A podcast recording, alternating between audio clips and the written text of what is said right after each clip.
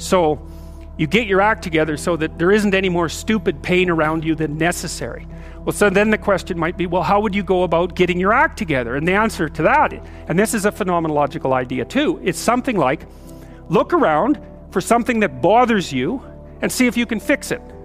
You can do this in a room. It's quite fun to do it just when you're sitting in a room, like a room, maybe your bedroom. You can sit there and just sort of meditate on it and think, okay, if I wanted to spend 10 minutes making this room better, what would I have to do? And you have to ask yourself that, right? It's not a command, it's like a genuine question. And things will pop out in the room that you know, you like, there's a stack of papers over there that's kind of bugging you, and you know that maybe little order there would be a good thing. And you know, you haven't, there's some rubbish behind your computer monitor that you haven't attended to for like six months, and the room would be slightly better if it was a little less dusty and the cables weren't all tangled up the same way. And like, if you, if you allow yourself just to co- consider the expanse in which you exist at that moment, there'll be all sorts of things that'll pop out in it that you could just fix. And, you know, I might say, well, if you were coming to see me for psychotherapy, the mo- easiest thing for us to do first would just be to get you to organize your room. You think, well, is that psychotherapy? And the answer is, well, it depends on how you conceive the limits of your being. And I would say, start where you can start.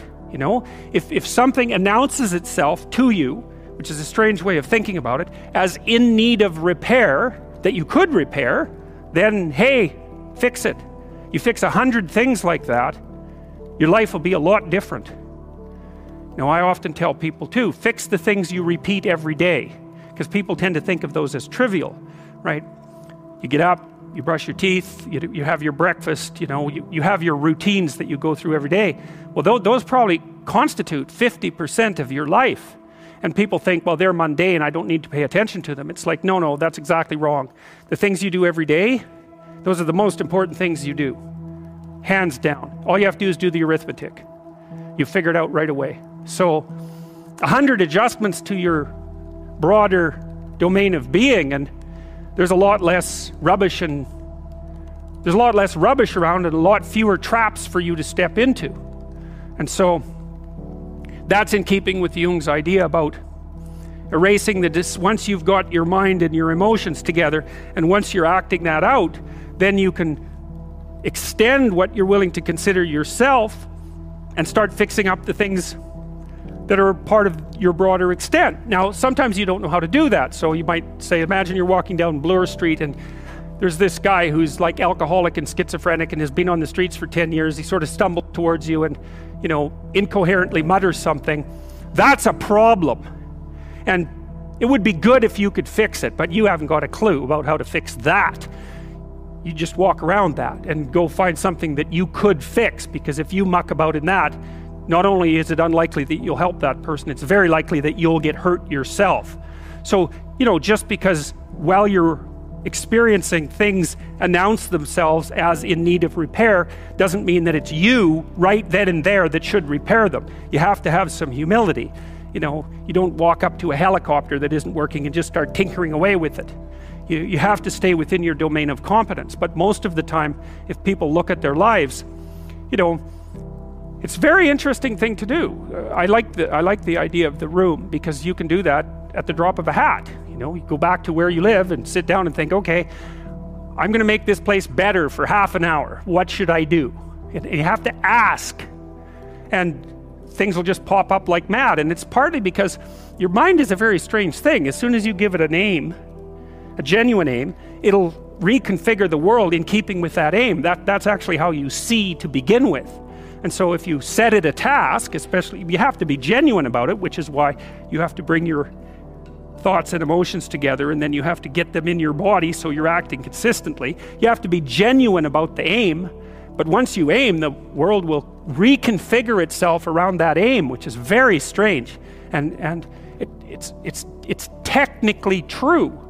You know, the best example of that, you have all seen this video where you watch the basketballs being tossed back and forth between members of the white team versus the black team. And while you're doing that, a gorilla walks up into the middle of the video and you don't see it. It's like you know, if you thought about that experiment for about five years, that would be about the right amount of time to spend thinking about it. Because what it shows you is that you see what you aim at.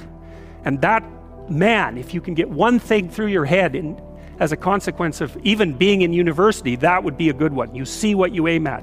And so, because one inference you might draw from that is be careful what you aim at right it what you aim at determines the way the world manifests itself to you and so if the world is manifesting itself in a very negative way one thing to ask is are you aiming at the right thing now you know i'm not trying to reduce everybody's problems to an improper aim people get cut off at the knees for all sorts of reasons you know they get sick they have accidents there's a random element to being that's for sure but, and so you don't want to take anything, even that particular phrase, too far.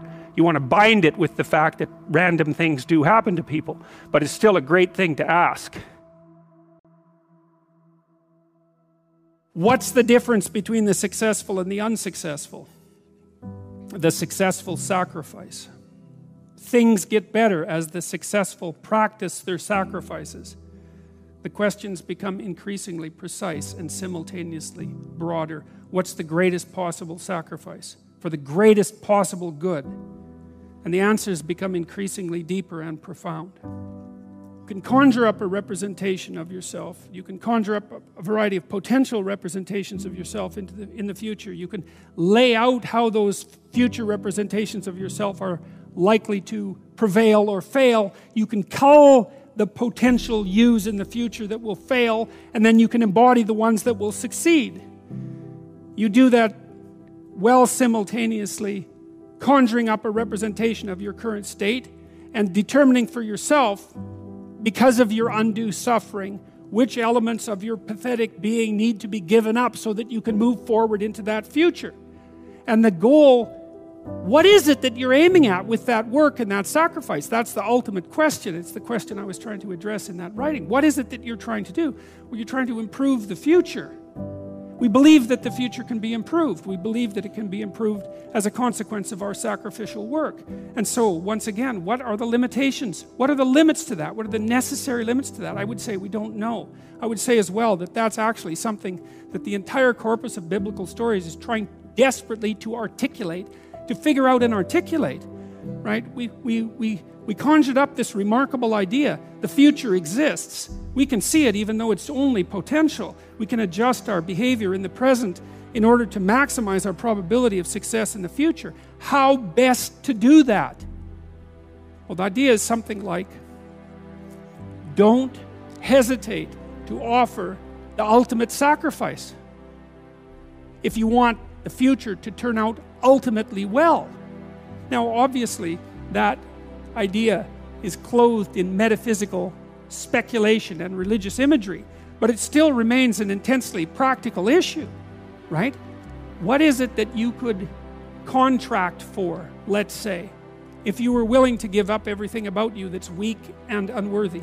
Then you were talking about negotiation, right? And you said, well, don't you said something like, don't people who feel good about themselves, aren't they able to negotiate better? And negotiation is actually a practical issue to some degree. Like, the first thing is that you have to figure out what you want. Because you were saying, well, it's not merely rational. It's like, yeah, yeah, that's for sure. You have to bargain from a position of authority, let's say, not power. Authority is a better word.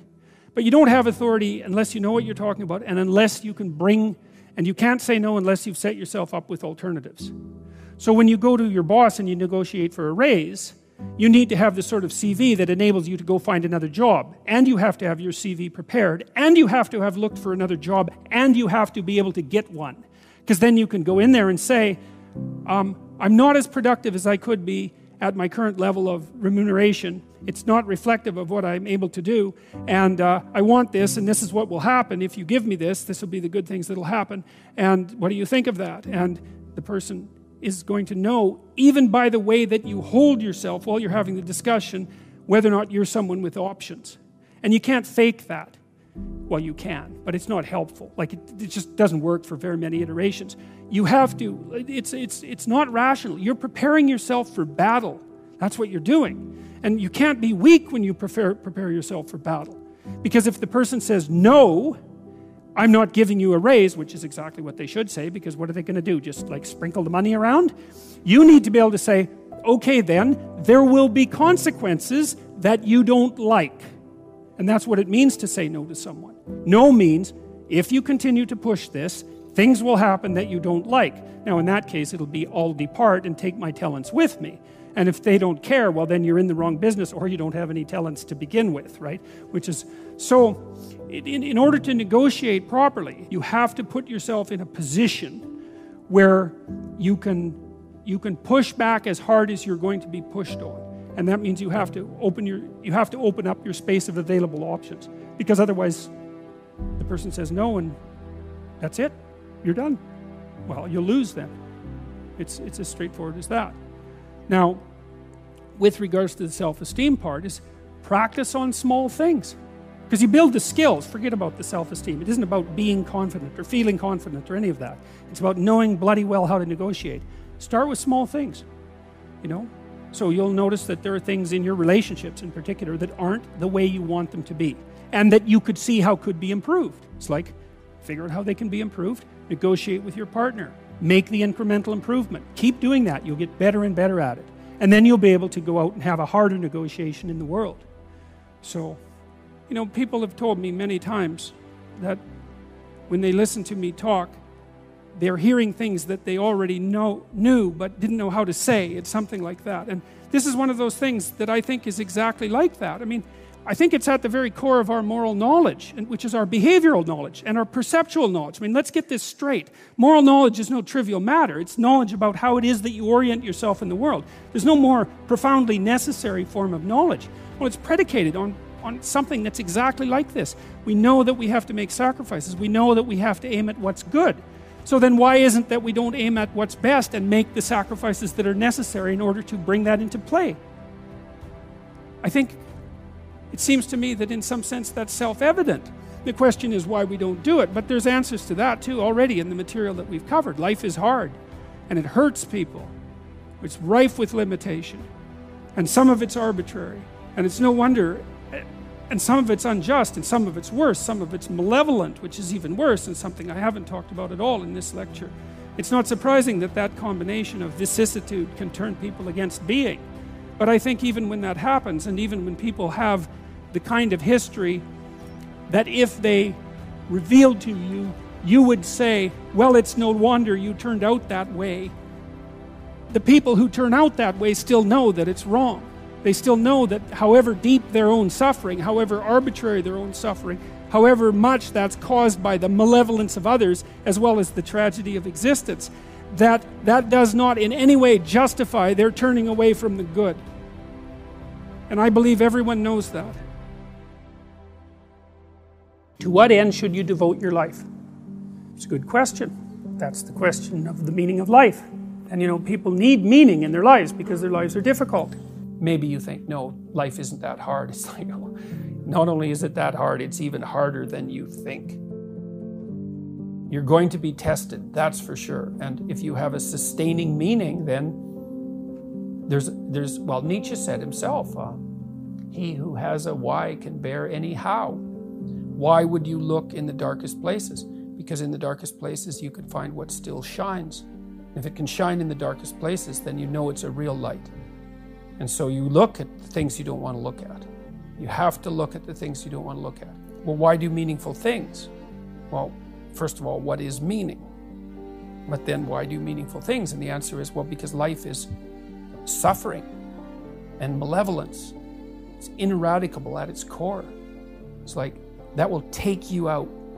Make no mistake about it.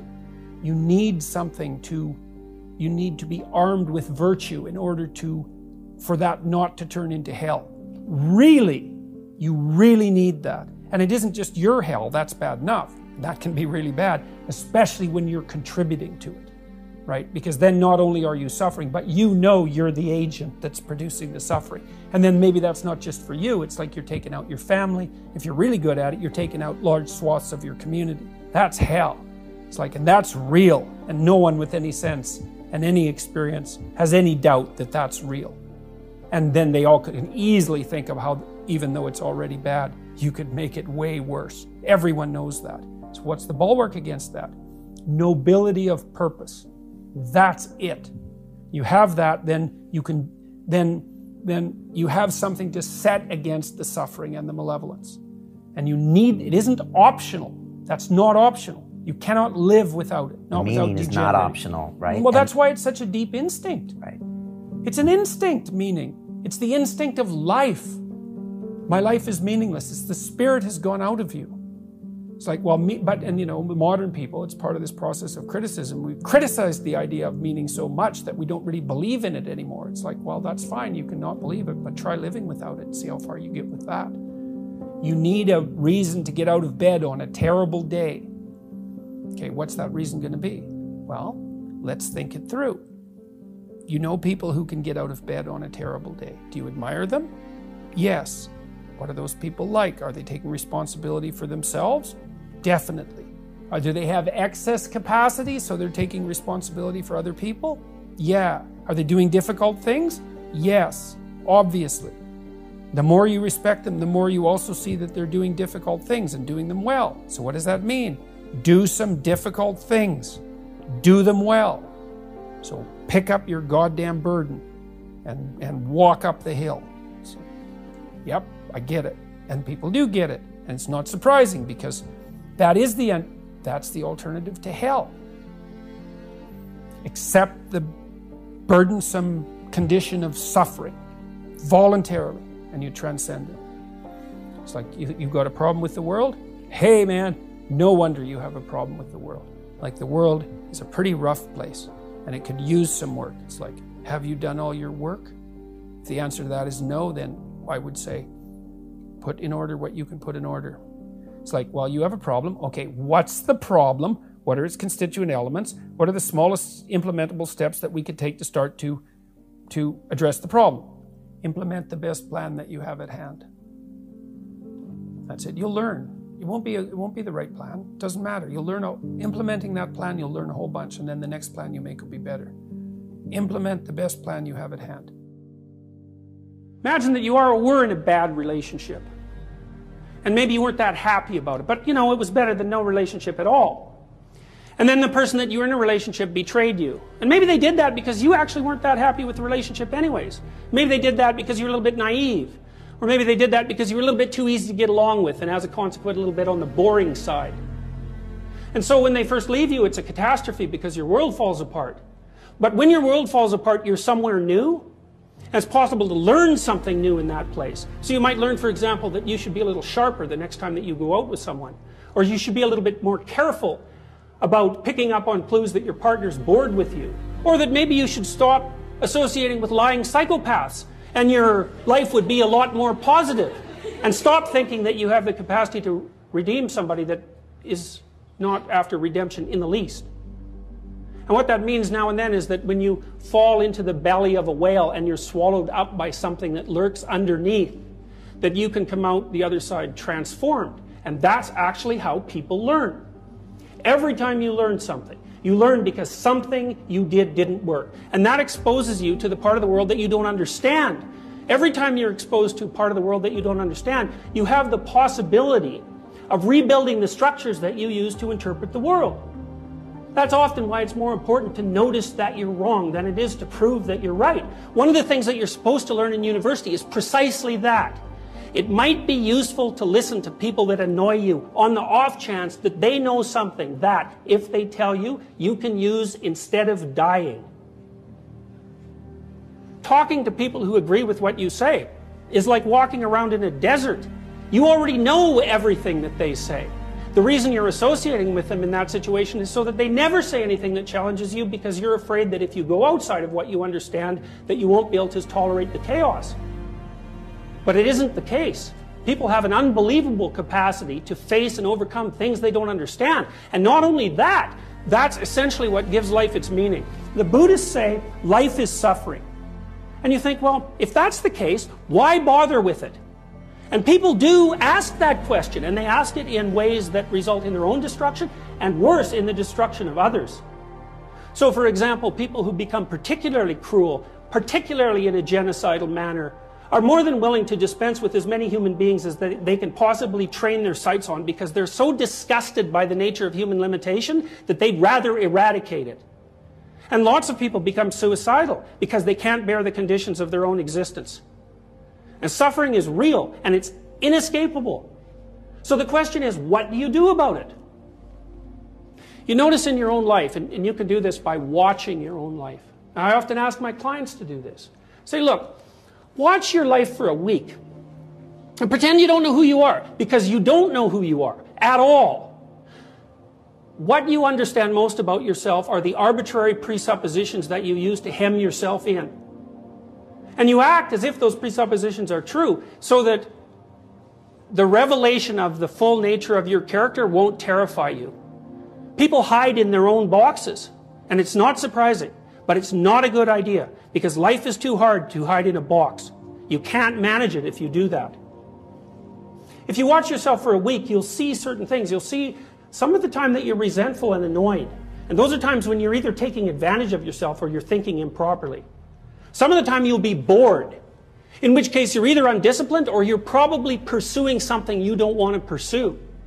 And some of the time you'll actually be engaged in life. And the times that you're engaged in life, you won't notice that you're there. Right? The dis- distinction between subject and object disappears when you're engaged in something that you find meaningful. The purpose of life, as far as I can tell from studying mythology and from studying psychology for decades, is to find a mode of being that's so meaningful that the fact that life is suffering is no longer relevant. Or maybe that it's even acceptable. And I would say as well that people know when they're doing that. You know when you're doing that in part because you're no longer resentful. You think, geez, I could do this forever. Right? There's a timelessness, timelessness that's associated with that state of being. From a mythological perspective, that's equivalent to brief habitation of the kingdom of God. That's the place where you are that's so meaningful that it enables you to bear the harsh preconditions of life without becoming resentful, bitter, or cruel. And there's nothing that you can pursue in your life that will be half as useful as that. Don't remain in stasis. Be, you get old way, way faster than you think. Time ticks away, man. Get at it. Get out there in the world. Have your adventure. Get the hell out there. Do something. Fail. Fail while you're trying. Then you'll learn why you failed. Then you won't have to fail again. It's like aim at something and progress towards it. And, you know, be willing to change your aim because what the hell do you know? But aim at something. And then at least you're oriented. And you have to aim at something that you believe would be worth trying. So, yeah, get at, get at it, man. Don't waste time.